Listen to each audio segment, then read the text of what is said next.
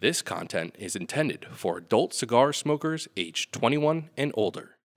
Hello, my friends. Nick Libretti here for jrcigars.com, and welcome to another episode of our virtual Herf series. Yes, the pandemic is continuing, but that doesn't mean we can't put a smile on your face and a cigar in your hand. So today, very special guest, one of my favorite members of the cigar industry. He's young, he's cool, he's like a hip guy. He's like one of those hip guys, but he's also incredibly knowledgeable and works for an agricultural and just a tobacco giant and one of the most important manufacturers of the modern cigar era, Mr. Terence Reilly from Aganorsa. Terence, thank you so much for joining us today. No, thank you so much for having me. It's my, my pleasure. Thank you for the kind words. Oh, of course. I wrote that uh, last night, actually. Good man. Um, so, so, so, Terence, obviously you're in Miami. You're having a few cigars. How are you handling everything that's going on right now? No, I'm just living the dream. You know, it is what it is. You know, uh, there's not really too much we can do about it. So we roll with the punches, and we get to do stuff like this and and uh, try new things. A lot of times, you know, uh, in World War One, I, think it was the Germans. They came, they started dropping mustard gas, and the English came up with a gas mask in about like 18 seconds once they got a whiff of that stuff. So. I think there's an opportunity here to come up with new ways uh, for an industry that's you know always challenged with limitations due to you know the anti-tobacco people out there. Yeah. Oh, yeah, definitely. And uh, actually, I don't know if you saw that there was an article um, that uh, British American Tobacco is currently creating some vaccine using tobacco plants. I saw would that. love. I would love to see the uh, the FDA approve that one. Oh yeah, yeah, yeah. Wait, wait till yeah. When you when you can solve Corona, you could Yeah. it could be it could be meth, it could be anything for those. Yeah, exactly. Yeah, they're just going to take it. Um, so, how is Aganorsa as a company right now, kind of dealing with this crisis? How are you guys looking factory wise in the field, shipping product? So we're looking pretty good actually. Uh, we we were able to get a few containers out of Nicaragua um, before things started to shut down there. This is Holy Week, so they were going to be closed anyway this week. And precautionary uh, for precautionary reasons, they shut down last week as well, just to give it two full weeks uh, to keep people separate and, and uh, you know for their safety. So we were able to receive a container before that of uh, a lot of cigars, and we're shipping every day out of Miami, and and uh, still, thank God, getting some orders in. So I think considering we're in a pretty good place. That's perfect. That's awesome. Um, yeah, I, I know a lot of guys uh, because I know it's a big thing in Nicaragua to close down during Easter week. A lot of the guys I talked to have Nicaraguan factories had just happened to like get a big shipment of all their stuff like just before this all went down. So I guess we kind of uh, a lot of us dodged the bullet on that one. Um, so in terms of like your retail partners, a lot of the mom and pop shops, are you still in contact with them? Are you are you still getting some orders after them, or you know how is it kind of affecting the uh, the retail market right now, like the mom and pop retail market? Yeah, I mean, it definitely slowed them down. Obviously, a lot of states you can barely do any business at all. A lot of guys are doing curbside uh, pickup. Uh, some guys are doing delivery. So most guys are ordering what they need. You know, they know that guy comes in every week for a box, uh, and he's still coming in for it. So they make sure they have th- that box for him.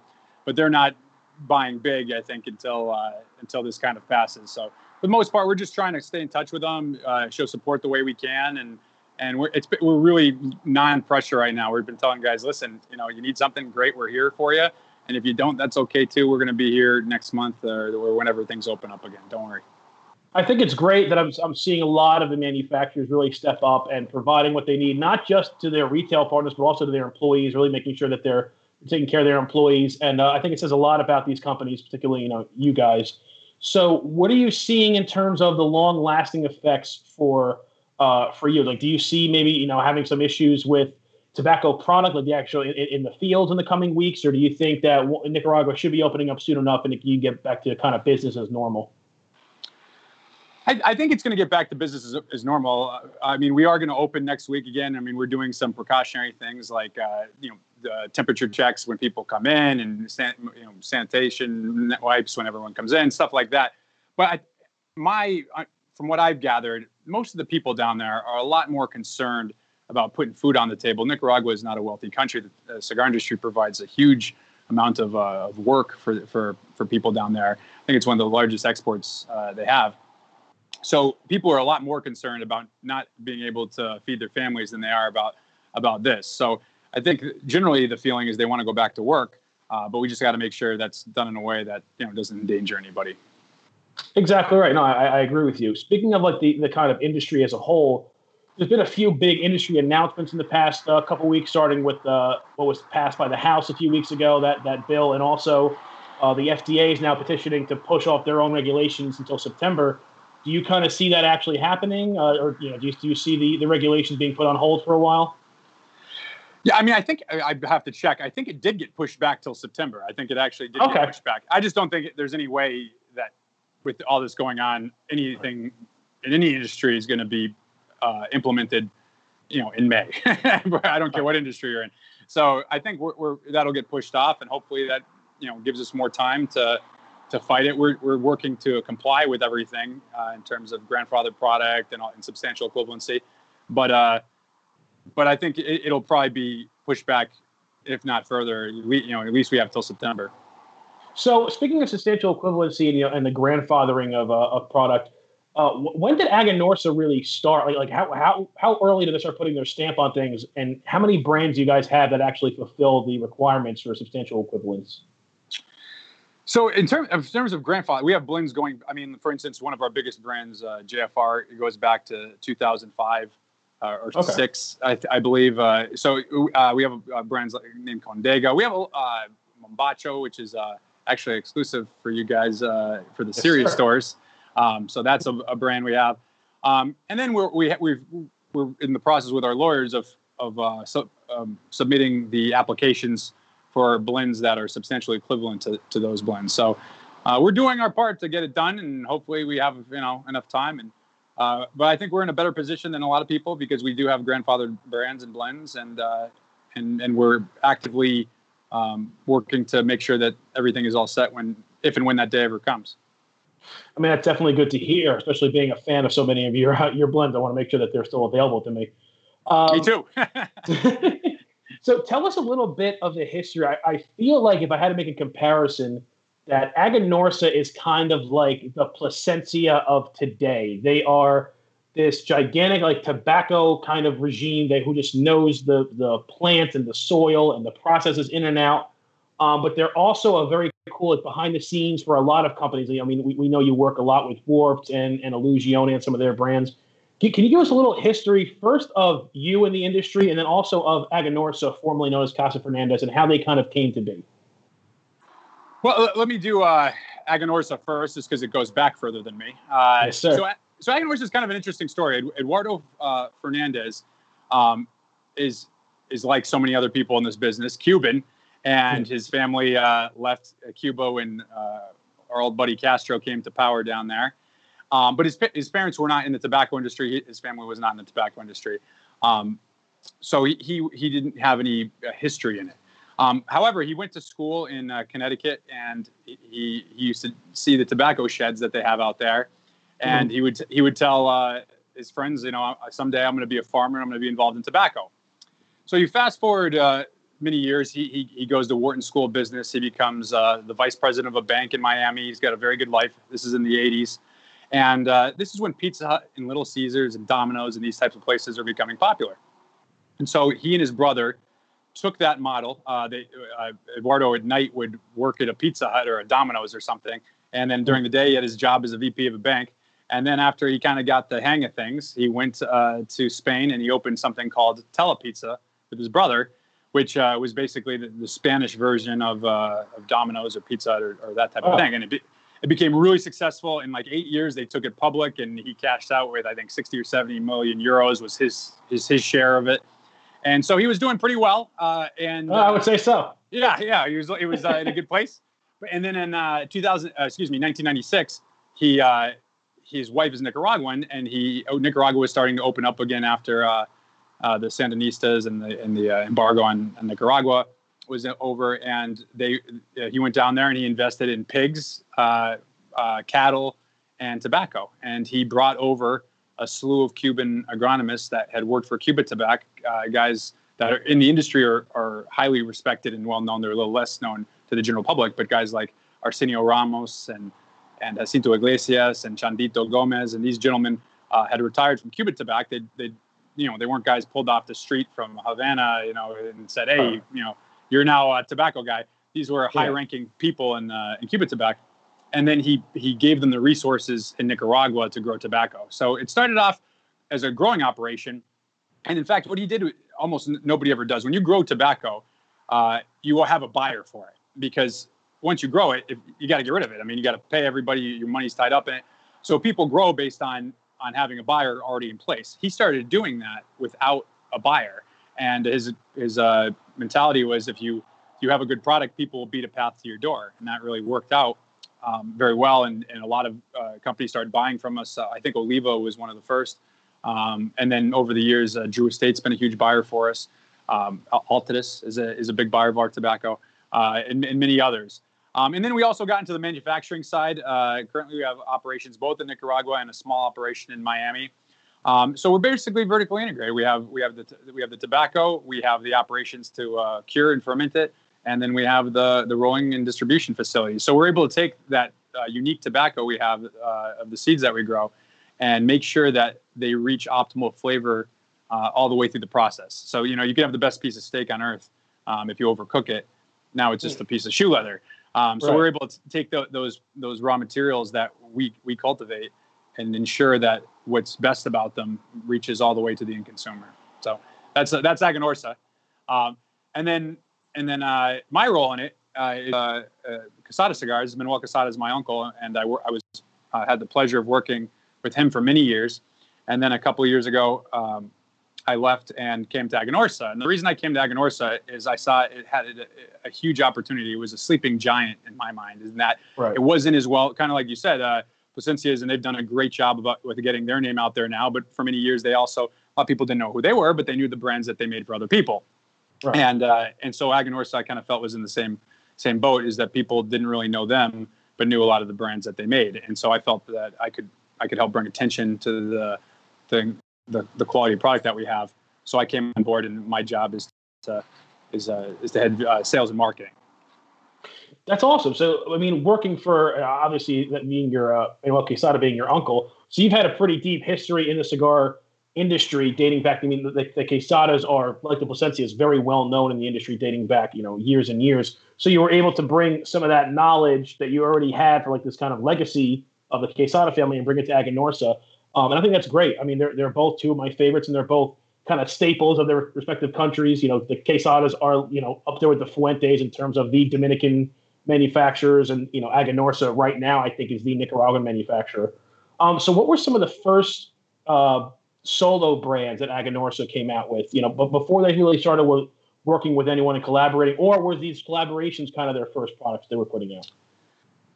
Back in the day, I mean, they they had they had their own brands back in the day. They had some brands that uh, we still have and still sell in different markets, but uh, aren't as well known uh, now. Certainly, like Condega. Condega is uh, heavily sold in, in uh, Europe, in Spain, and things. We do a lot. We we make a lot for the European market, but in the U.S. we don't do much with it anymore. Uh, Cacique, Dango. We we, we also had brands that were when our our U.S. operation was purchased from Pedro Martin uh, who is is another uh, legend of the industry. And so he had all these brands going back to the 70s that we inherited and that we that we had and we are utilizing. But certainly, I think people got to know us most from the brands that we did for other people and the, and the people we've worked with. And certainly, that's kind of where uh, our reputation came from.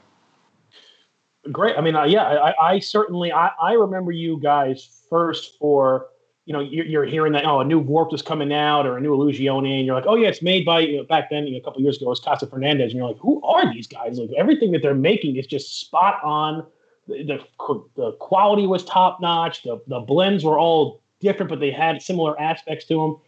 And then I started, you know, as I got more involved in the industry, I started reading up more on uh, on you guys, and it's been a wild ride. I And you guys make, I've had several top five lists that have included multiple cigars uh, from Aganorsa.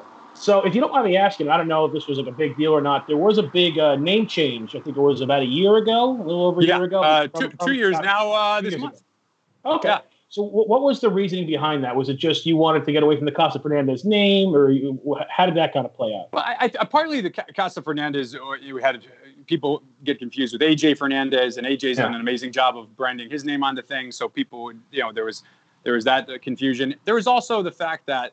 Uh, I, I'm kind of oversimplifying here, but companies generally kind of promote themselves in three different ways. They promote themselves through brand uh, cult of personality, where the owner or the brand manager or whoever it is is kind of the what makes the company uh, the brand or the company different, and the, and, and the brand or the company is very much attached to the owner's persona and who he is and his lifestyle and everything else.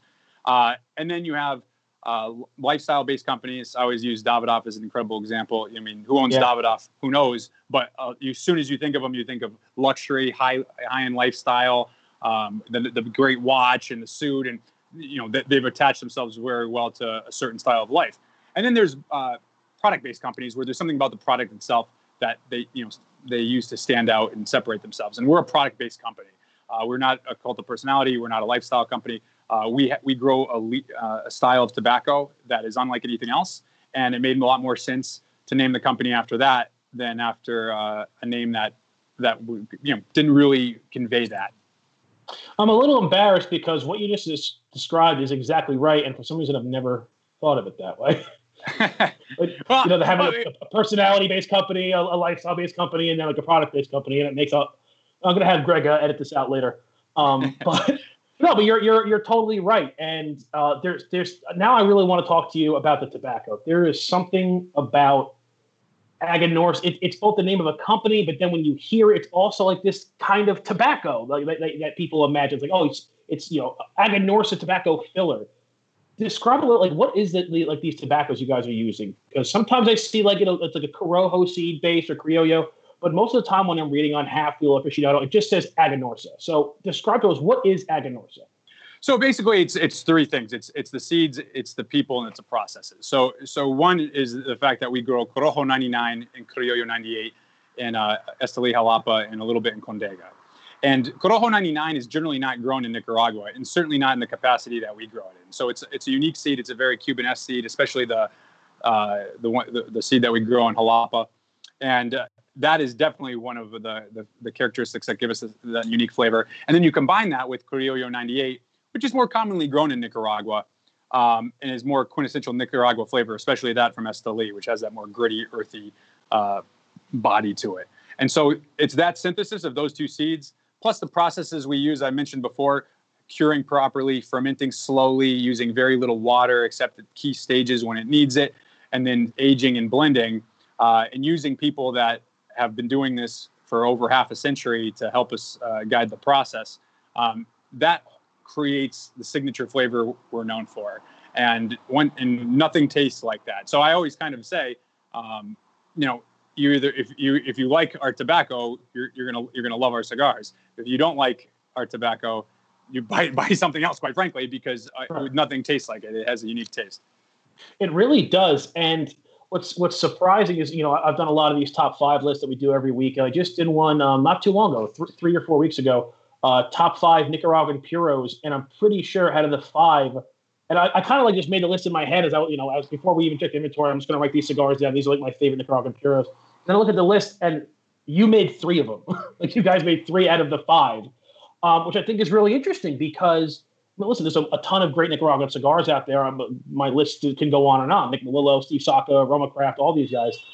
But the fact that you guys are able to in Nicaragua, uh, and Nicaraguan wrapper is becoming more popular. People are being able to grow it. But the fact that so many of your blends are just Nicaraguan through and through, I think is remarkable. And I don't think it's even talked about enough.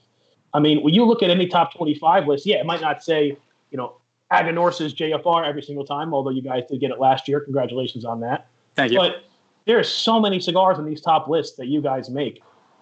So I, I want to know a little bit about how it started with these kind of industry connections, because obviously you've been working a lot with um, Dion and Illusione for a number of years. Uh, Kyle Gellis, since he started, I know you've done some stuff with Nick Melillo recently. So, like, how, how did that kind of all happen? Because I, I know you guys kind of grew your tobacco first, and we're going to kind of, you know, wait so, like, how do these connections come even come into play? Well, I, again, uh, it's you know it's different cases for each of them, but I always say that I think one of the, the, signs that we have great tobacco are the guys that we've worked with, and, and you take somebody like uh, Dion who who's not coming down and picking blend C out of A, B, C, D. He's coming down there and he's smoking fumas of individual components, building blends around those individual components. He knows what th- you know this farm tastes like and that farm tastes like. So he really knows his tobacco, and the fact that he chooses us to craft his particular style uh, or expression of, of the tobaccos we have is uh, I think one of the you know the highest compliments that we that we can have. Same thing, Nick Melillo. Nick Melillo was the buyer at Drew Estate for many years, mm-hmm. bought tobacco from us uh, for for the Drew factory, and then when he went on his own, came to us to do his uh, his first brand, uh, Wednesday. And uh, another guy, I mean, knows tobacco. And again, there's nothing wrong, by the way, with picking C or D blend or anything like that. I mean, there's sure. nothing wrong with saying, hey, this isn't my thing. I'll let you guys figure it out, and I like this one, and this is what we'll go with. But the people we deal with, generally speaking, uh, go into a much greater detail than that and have much greater knowledge of tobacco where that's not going to cut it with them. And they want to really be involved in, in crafting something that that uh, that speaks to them and their personality and their brand. So if you can give us an example so let's say dion wants to create a, a new line. Um, h- how does it start? Does he say like hey this is what i wanted to to kind of taste like, you know, or does he actually have tobacco varieties in mind? He's like, you know, I want to try these, these, and these. I'm coming to Nicaragua next week. Have them ready. Like, how does that kind of work? He goes to Nicaragua. He goes to the factory, and he goes there quite a bit, and then he goes through bales, and he smokes tobaccos, and says, uh, okay, this and that, and, and he's and literally, I mean, he's smoking individual components, and then he'll start putting stuff together to smoke. They'll put stuff together for him either for the end of his trip to smoke or take back, or for his next trip when he's down and he's i mean there's nothing completed. It's he doesn't tell people here put something using this. He goes i want it this way and it's exactly the way that he wants it. So he really does a great job of of of of, of handling every aspect of what he creates in terms of the blends.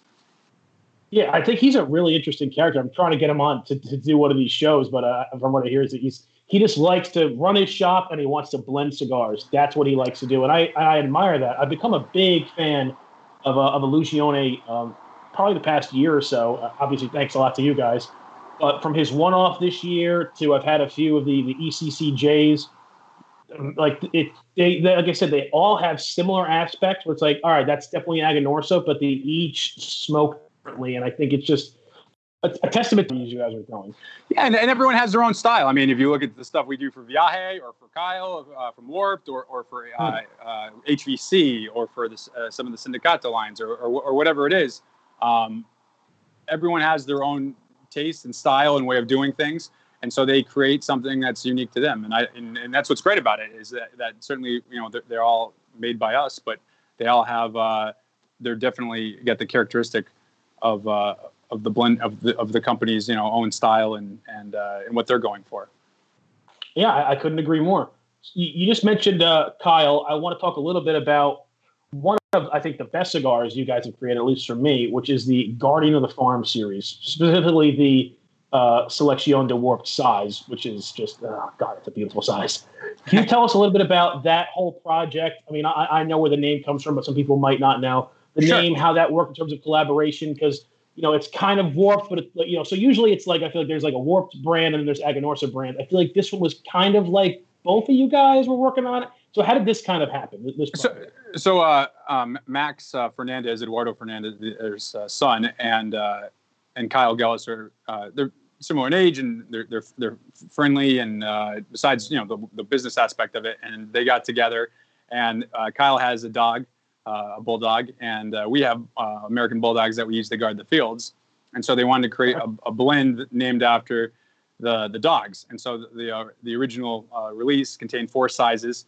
Three of them were named after our dogs, and then the uh, the, the selection day warped was named after Kyle's dog, and that that's why that particular size contains Kyle's warp band as well. And and and so it's kind of a cool you know uh, concept that uh, b- both con- you know contributed to creating it and uh, we we distribute it but uh, it's it's got both their imprint on it and I think it was uh, good for both of us. Uh, he's got a, a, very loyal passionate following um, and that brought some attention to us and we also you know we're able to distribute it and get into a lot of people our reach I think goes a little bit further overall. So brought some attention hopefully to him as well no, I think so too, and I, I do believe that uh, if I'm not mistaken, it was last year or the year before where that was named in the top 25. Yeah. So I'm yeah. sure that really helped get the uh, get the name out. Uh, and then this year, another one from Warped, the uh, the 1988 that Greg is smoking there behind the uh, behind the glass case. Uh, that was also, I believe, it was a top five. Was it number two or three this year? It was three, I believe. Three, I believe. Number yeah. three. So that brings me to one of the, the coolest tobacco stories I want to say from the past year. Um, is that you guys came out with a few new blends this year, including a new Guardian of the Farm. You came out with the with the Night Watch. tell us a little bit about you guys use a very unique, I think exclusively unique, new kind of wrapper on the on some of these cigars. Can you tell us a little bit about it? Yeah, so uh, we we try to use all our own tobacco. In some cases, right. that's not always been possible. So. Uh, we use a lot of San Andres for our Maduros, which is great with our tobacco. It's, it's a great wrapper and it goes really well with Aganorsa. Uh, we have Ecuador uh, Habano in Connecticut for, on some cigars. But we try to use all our own, own wrapper. And we'd always try to develop a Maduro wrapper from Nicaragua.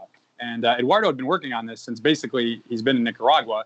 Um, and hmm. finally, last year, uh, well, previous to that, but we released it last year, some cigars that contain this proprietary shade grown Corojo Maduro. Uh, it's grown in Jalapa under cheesecloth. And the first time I heard shade grown Maduro, I thought that sounded like a gimmick marketing term or something. Yeah. Uh, but they're like, no, that's really how we grow it. And uh, and what they do, even though cheesecloth and, and or tapado as they call it, cover, you know, covered leaf is usually associated with a lighter wrapper, um, they take higher primings uh, from the plant, which are thicker, and they ferment it for a longer period of time. And so it's got that dark, rich Maduro hue, but it's a Corojo wrapper grown under cheesecloth in Nicaragua. So it's not San Andres, it's not broadleaf, it's uh, it's our own proprietary wrapper, which comes on the Guardian of the Farm Night Watch uh, our signature uh, Aganorsa Leaf signature Maduro, as well as our Lunatic Loco series. All three of those brands contain that wrapper.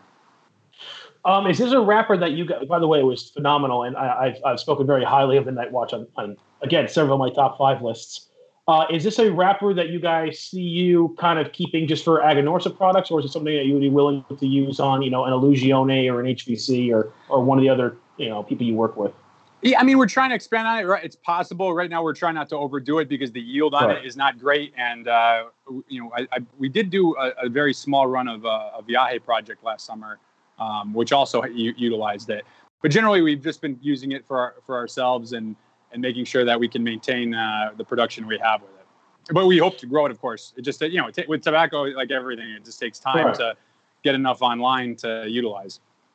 So if you had to describe to somebody who hasn't tried, you know, the new Night Watch yet or the or the signature, what are kind of the uh, the, the, flavor aspects? Because this this sounds like there's a lot going on. It's like Nicaraguan Corojo, shade yeah. grown, so you, you think it's going to be you know more mellow, but then it's Maduro, so it's going to be rich and strong. So how would you kind of describe the uh, the, the flavor profile of this tobacco?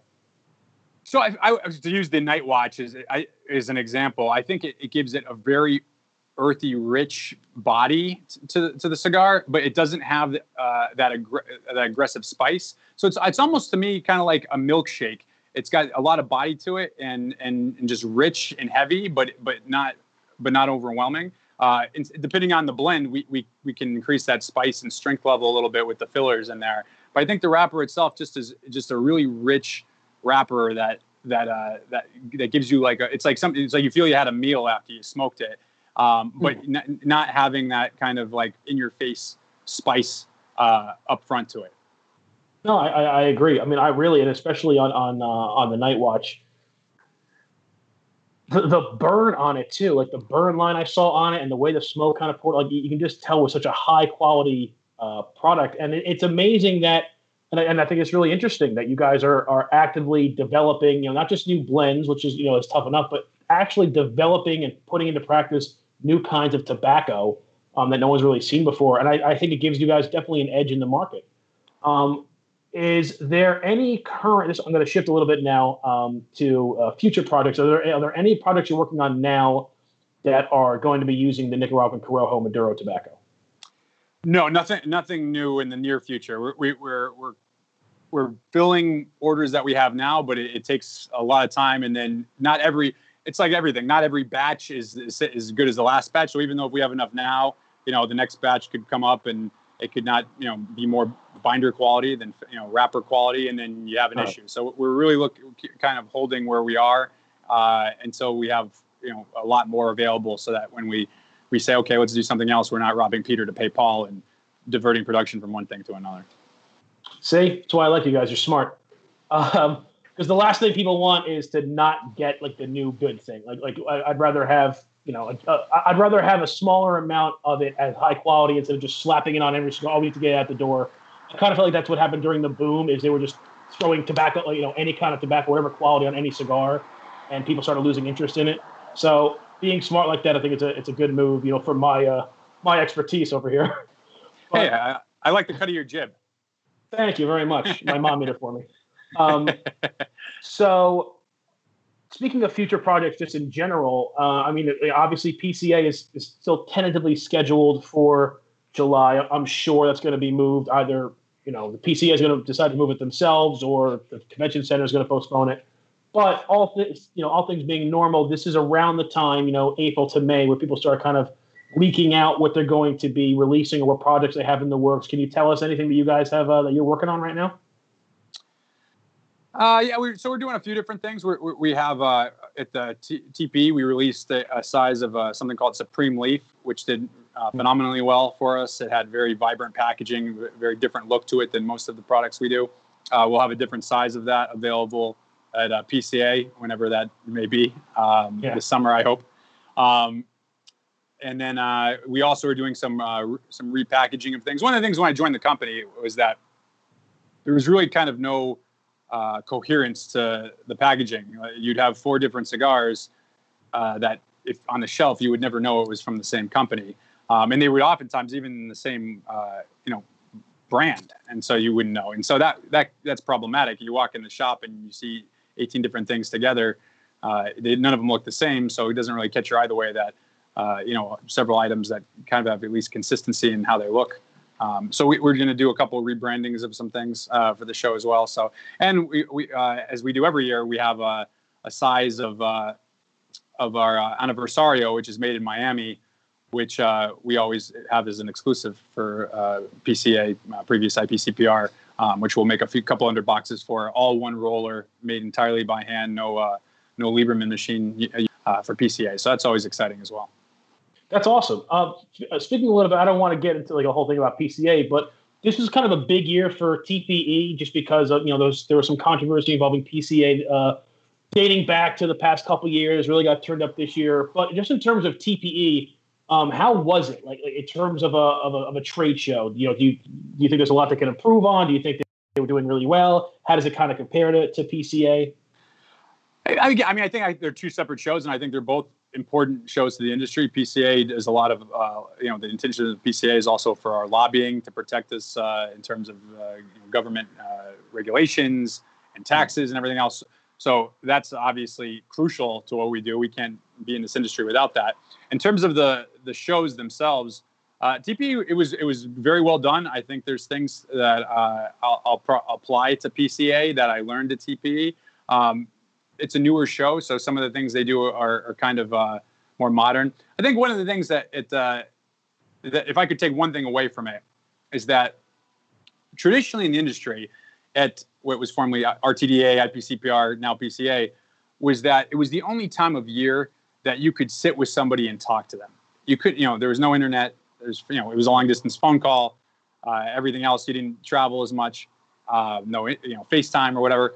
And so it was very important back then to maintain the relationship, to sit there for a long period of time and talk before you did any type of business or whatever. And then, and for, in order to do that, you have to have a lot of places to sit and couches and everything else. And I think at PCA, what, what uh, excuse me, at uh, TPE, what I noticed was that it, the booth space was much more uh, economical, and it was people came in there, they ordered their product, and then you saw them later at the parties or everything else.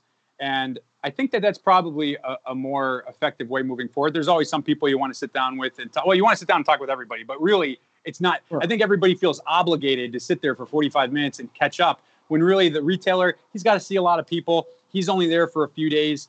Uh, you know, in the in the manufacturer, he's got people coming in and placing orders, and they're both kind of this sense of obligation that we got to sit down here and show that proper respect and talk for 45 minutes before we do any actual business and I don't think that that's necessary anymore. I talk to these to these guys all the time. Uh, they're always available to call me anytime they want.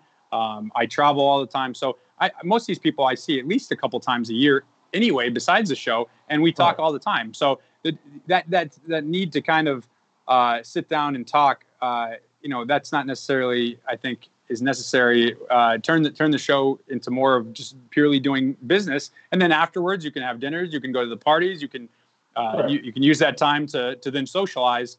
Um, and uh, I think it's good for everybody. I think the retailer, if he gets to see more of his accounts, he gets to take more advantage of the deals and see more people. And and if we get to spend more time doing business, that's good for everybody. I mean, I think that that's uh, the key to the, the the key the key to the show is to do business. And uh, I think if we can make it, you know, a few things to make that more efficient uh, that don't cost anything, um, uh, and may even save money, uh, I think that's important.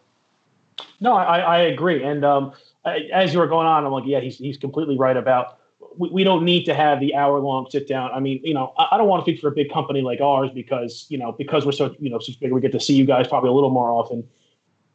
But a lot of companies have they're they're fully staffed on reps now, you know, throughout the throughout the country, you know, even the smaller guys.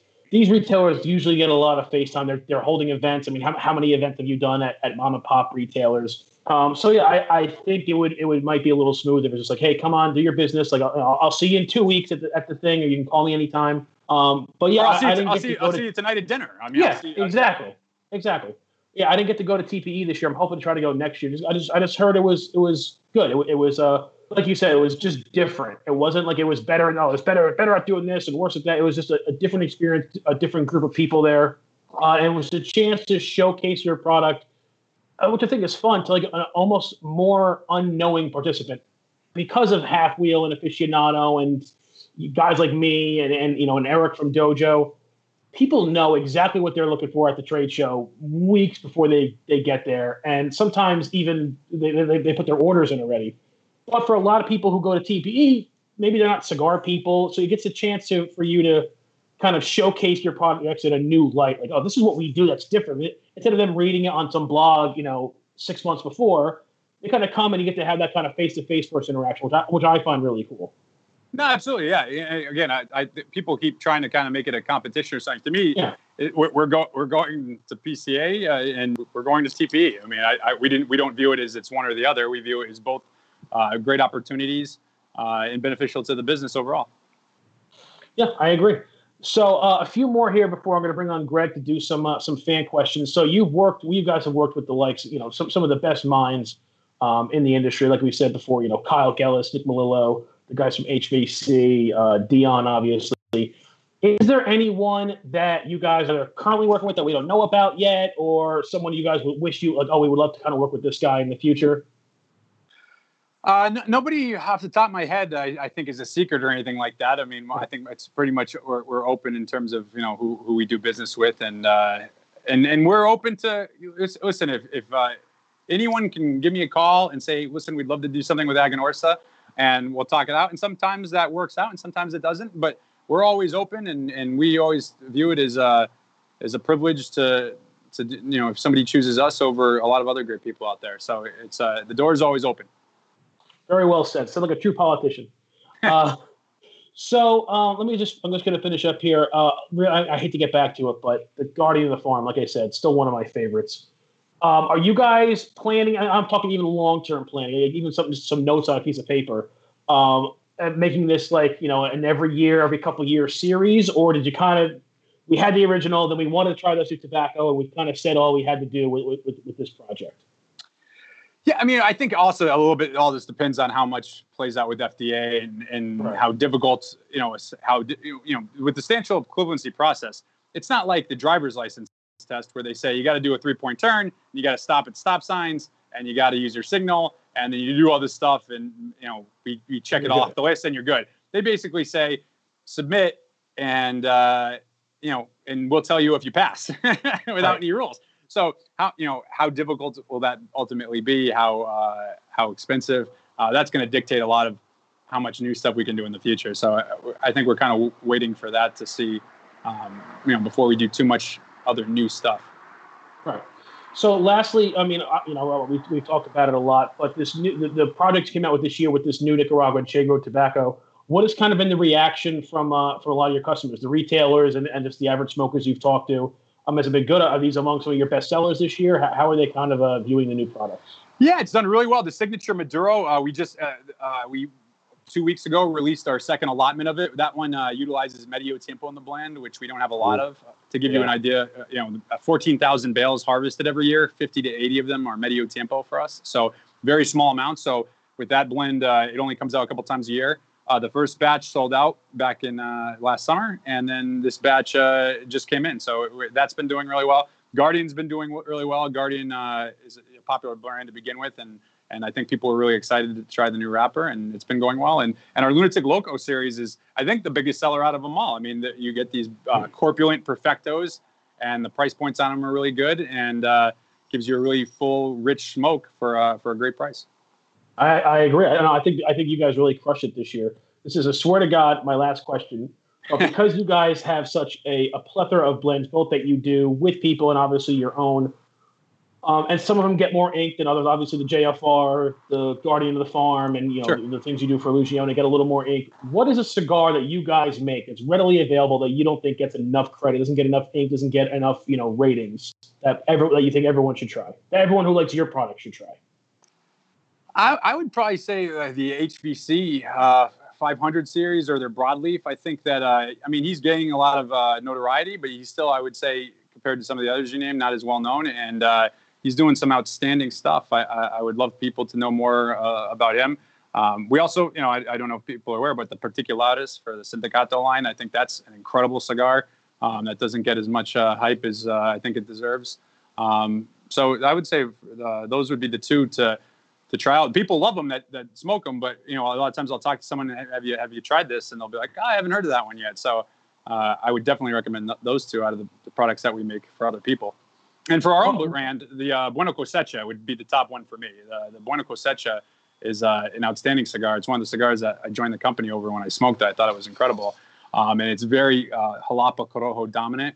Um, and it's a great example of, uh, of what our tobacco tastes like. So, you know, for, that'd be a great cigar if you've never tried a, a product to uh, to sample is the Bueno Cosecha. And it's it's a little bit difficult to find. It's not a common uh, cigar out there. So, um, that- I'll just send you my thing. email address, and then that way I'll, I'll do a test on each one of these for you, and I'll give you my Sure. thoughts.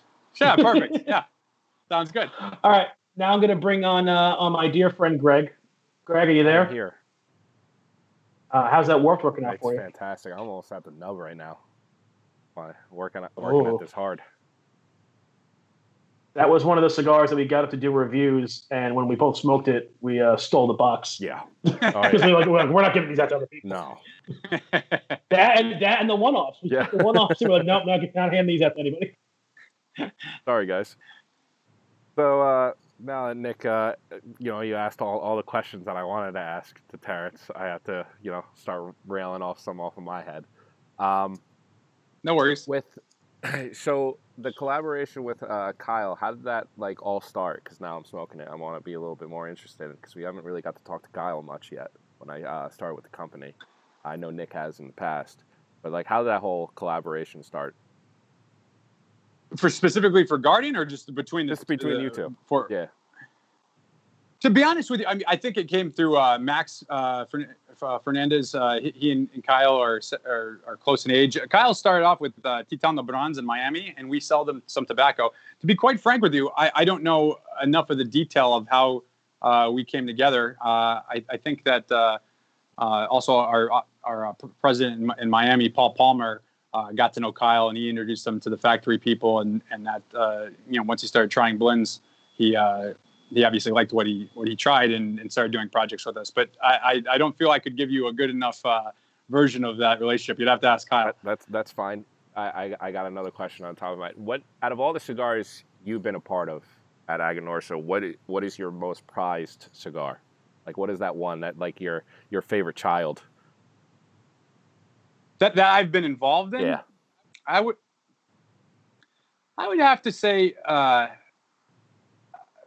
I would probably have to say that the the, the signature uh, um, Maduro. I, the signature Maduro is the one that you know I, I'm I like the the way the presentation. I, I like uh, I like the flavor of it, um, and and I you know I was involved in it too. So uh, you know some of the cigars I really enjoy, but I had nothing to do with, so I can't take any credit for them.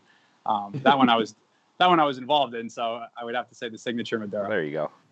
Uh, what Greg, uh, can you say uh, which one of your kids that you love the most? I, I know which one my wife loves more. I always bu- I always bust on her about that. She gets so mad at me. Uh, I'll probably have to go with my daughter because my son's three now, so he's in that that torture three. Is it? Terrible. Yeah. Um, what it, now? I mean, I'm, I haven't smoked a lot of your guys' product. Now, is there different sizes to that signature Maduro, or is, what's your favorite size on those? There's there's four sizes. I like the Corona Gorda best. It's uh, if you like the Apollo size, it's the same size as the Apollo. It's got a with a fantail. Um, that's probably my favorite size. But there's also uh, a Toro, a Robusto, and then uh, what's called a 109 head. It's like a very slight taper. Um, it's it's not a true Bellicoso, but it has the slight taper of a Bellicoso. Nice. And uh, are you guys working on any new type of tobacco coming out that you can talk about, or is there uh, you sticking with? We've we've been growing a lot of uh, the the seed varietal Corojo 2012, uh, but we that's not online yet, so we, we're not utilizing it yet. But we've been growing it in uh, I think it's in curing or fermentation at this point. Uh, fermentation. Okay. And um, do you know a lot about Mexican restaurants in Austin? Because there's there's a big chat about it in our chat room right now about about Mexican restaurants in Austin. I was going to ask what your favorite one was. I, you're gonna have to bring in Skip Martin for that one, and I'm sure he knows uh, a better one than I do. In his kid's own kitchen. Yeah, yeah, actually, yeah. His, go to Skip Martin's house. I'm sure you'll get the best food there. Um, is there anybody in the cigar industry that you haven't collaborated with that you would like to? No, I, I'm really kind of uh, you know always open. You never know. You never know what's good. Like, I mean, just Aganorsa is a great example. If you had asked me when I when I you know uh, I left Casada if I was going to end up who I was going to end up with, I, I would have not told you Aganorsa. Uh, quite frankly, I happen to uh, to know one of the uh, reps for the company um, was an is an old high school friend of Eduardo, and uh, he had previously worked for us many years ago. And he had retired, but he came out of retirement to to help Eduardo with with one of the territories. And when I left, he called me and he said, "Hey, would you do me a favor and uh, you know consider us?" And and uh, and I said, "Sure, you know what the heck." And I was, but it was more, to be quite frank, out of respect uh, for him than really anything else. Not that I had any negative connotation. I just didn't really, I, I didn't really know most of the people there and hadn't really had that relationship there. Um, and uh, the more I learned, the, the more I, I saw that you know there was a massive opportunity and they were doing amazing stuff, and and so it worked out incredibly well. So I kind of let it come as it go, you know, and keep my mind open and not get too set on, oh, I'd really like to work with this person or that person. Uh, the door, the door is open, and uh, you never know what type of uh, good things are going to happen. That's why you're the VP, right there. Yeah. um, if you so you know being that you know i think nick and i started doing the podcast what six months ago now and i was kind of that begin Oh, one more over year. a year now wow uh, In a year, yeah. Time flies. Oh, when yeah. having fun, guys. uh, I'm. I'm not putting pants on. so you know in the beginning it was you know greg was the beginner nick was i always said the aficionado even though you won't take that take that title which i, I I appreciate but if i was a beginner smoker and like say you were part of the podcast and it was me and you kind of thing and i was that beginner and we, we did this for the full year what would you introduce to like that beginner smoker that intermediate and to that advanced out of your guys lines Ah, so be, beginner, beginner, where you've never, you know, had a cigar. I, I don't know if that we're even the right person to start with there. We kind of go from a very uh, high, high, mild, low, medium to a, a, a full flavored. You know, not I wouldn't say uh, I don't say we do anything in like the La Flor category of strength, and we don't do anything in the in the very Macanudo mild version. So for someone who's newer as a smoker, I would I would say uh, Guardian of the Farm is uh, the, the the original is a great example. Our Buena Cosecha is an awesome example. Our JFR Corojo is an awesome example. JFR Corojo is uh, is, is delicious. Um, if if you go to more of the medium, our uh, Lunatic Maduro, our Aganorsa Maduro in uh, in Corojo lines. Even our Aganorsa Leaf Connecticut, which is is not a I, I wouldn't say it's a beginner cigar. It's got a lot of pop to it and a lot of flavor. It's very well balanced, but it's not a, a mild cigar. Um, and uh, and then for the, the more experienced, uh, our our uh, our Night Watch, I would say, is pretty rich. Um, our uh, our signature Maduro is very rich. Um, somewhere in, in those categories, I, I would I would yeah that, that night watch when that came in for us to do a review that was another box that nick and i were not sharing um, Nope. that was that was on point i was actually in between that and then and the 1988 coming out to this interview um, You couldn't go wrong Oh, either yeah. way. Uh, are you a big? Uh, are you a big pairing guy? Like pairing your your cigars with anything? Yeah. What's what's your go-to right now? Well, I would say I would say coffee is actually, you know, is is the best pairing Right. of all because coffee, you know, you can have any time. It goes with a lot of different things.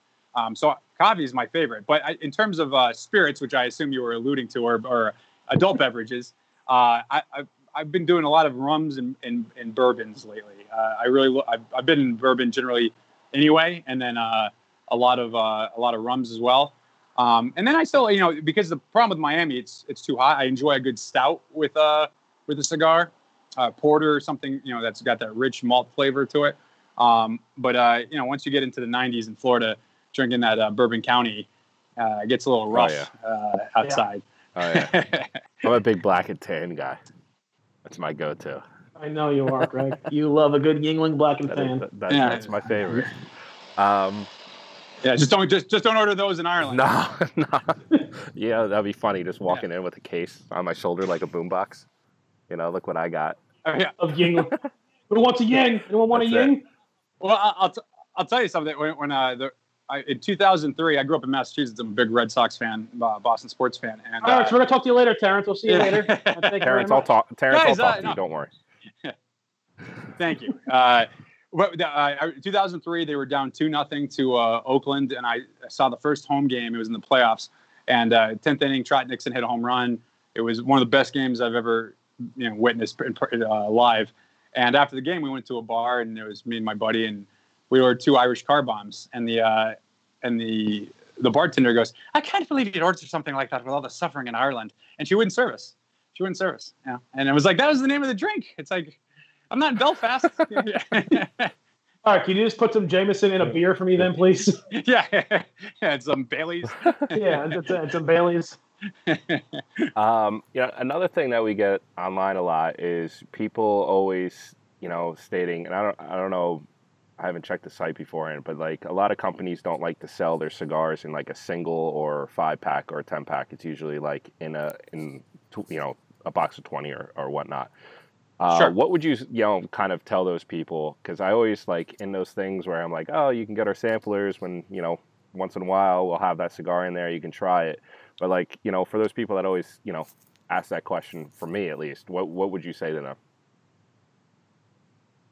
Yeah, I mean, I think it's uh, samplers are a great opportunity to to see. You know, it's like going on a date. You know, you don't you don't just go online. You know, uh, I'm married for a long time now, but if I weren't, I don't think I would just go online and say who wants to get married. I think I would uh, want to go on a date or two first. And uh, a sampler is a great opportunity uh, to see if you want to get involved further uh, before a box. Now, if you've had it before and you love the cigar, then go buy the box. But I, I, think samplers are great. That's a, you know you can really get a good range of a company or several companies with a with a sampler pack and and see where you want to go uh, further down the road with.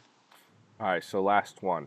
Out of all the cigars that you guys produced, what is the mo- like? What is the best award that you guys that you know one of those cigars has gotten? What's what's your favorite one? Like uh, the Warped got a third, you know, was third on TA's list. What is your what is the what is the most proud one to you guys?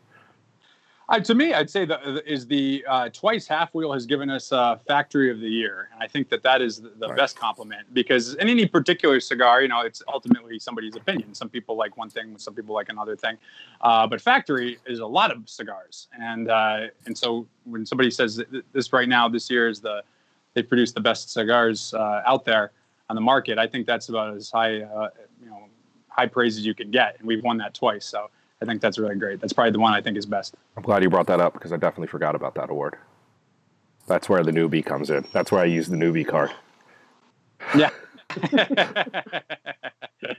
Well, well, thank you, Terence. I appreciate it. Was that your last question? That was Greg? it, Nick. Awesome. Terence, I want to thank you so much, my friend, for taking the time to uh, to talk with us today during all this craziness. Uh, but I appreciate it. You've given a lot of people, you know, some some great content and some new ideas on some fantastic cigars to try. Guys, go to jrcigars.com right now. We have Aganorses, so many that it's even hard to name. JFRs, Guardian of the Farm, the Signature. And don't forget that they make products for so many other people. They work with Dion on Illusione. They work with Nick Melillo on the Güegüenses. So our warehouse is still up and running. You can go there right now and pick up some amazing cigars from one of the finest factories in the world. And again, everyone thank Terence. Terence, thank you so much for, uh, for spending time with us today. No, it was my pleasure, guys. Thank you, and thank you anyone that tuned in. Thank you so much. Thank you. We'll talk to you soon. Have a good day, everybody.